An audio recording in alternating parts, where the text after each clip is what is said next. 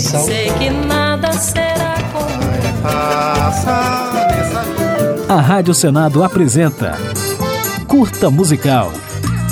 A música brasileira em uma nota. Em 2022, a Rádio Senado completa 25 anos. Para comemorar, estamos apresentando uma retrospectiva para cada ano de vida da emissora, fundada em 29 de janeiro de 1997. Neste episódio, vamos relembrar o que aconteceu na música brasileira em 2004. Hoje é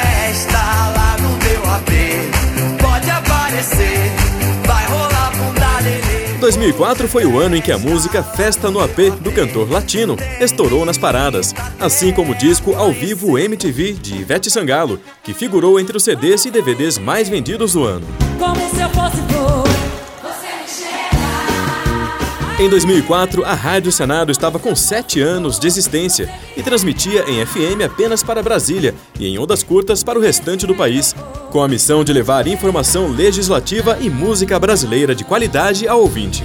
Ainda bem que você vive comigo. Naquele ano, um dos grandes lançamentos foi o disco Essa Boneca Tem Manual, o segundo da cantora e compositora Vanessa da Mata, trazendo músicas como Ainda Bem, Eu Sou Neguinha e Ai Ai Ai.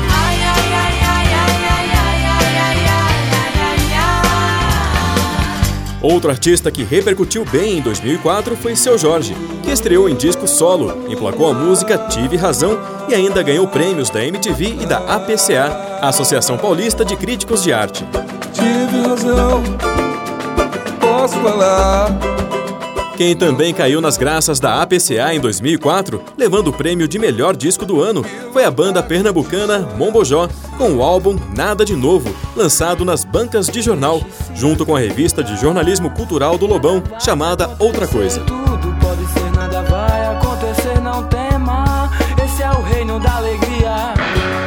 Em 2004 ainda teve o surgimento da banda Cansei de Ser Sexy, Sepultura e Nação Zumbi tocando juntas no palco, Adriana Calcanhoto para crianças, a briga de Marcelo Camelo com o Chorão e o revolucionário Carnaval Eletrônico de Daniela Mercury.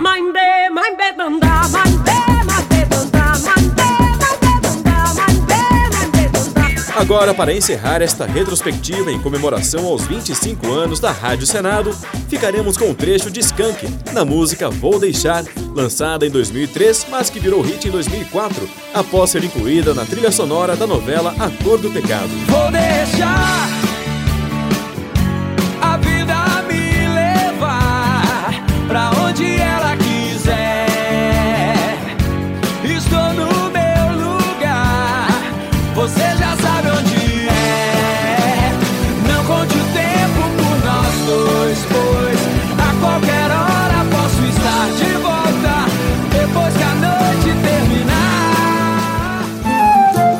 A Rádio Senado apresentou Curta Musical.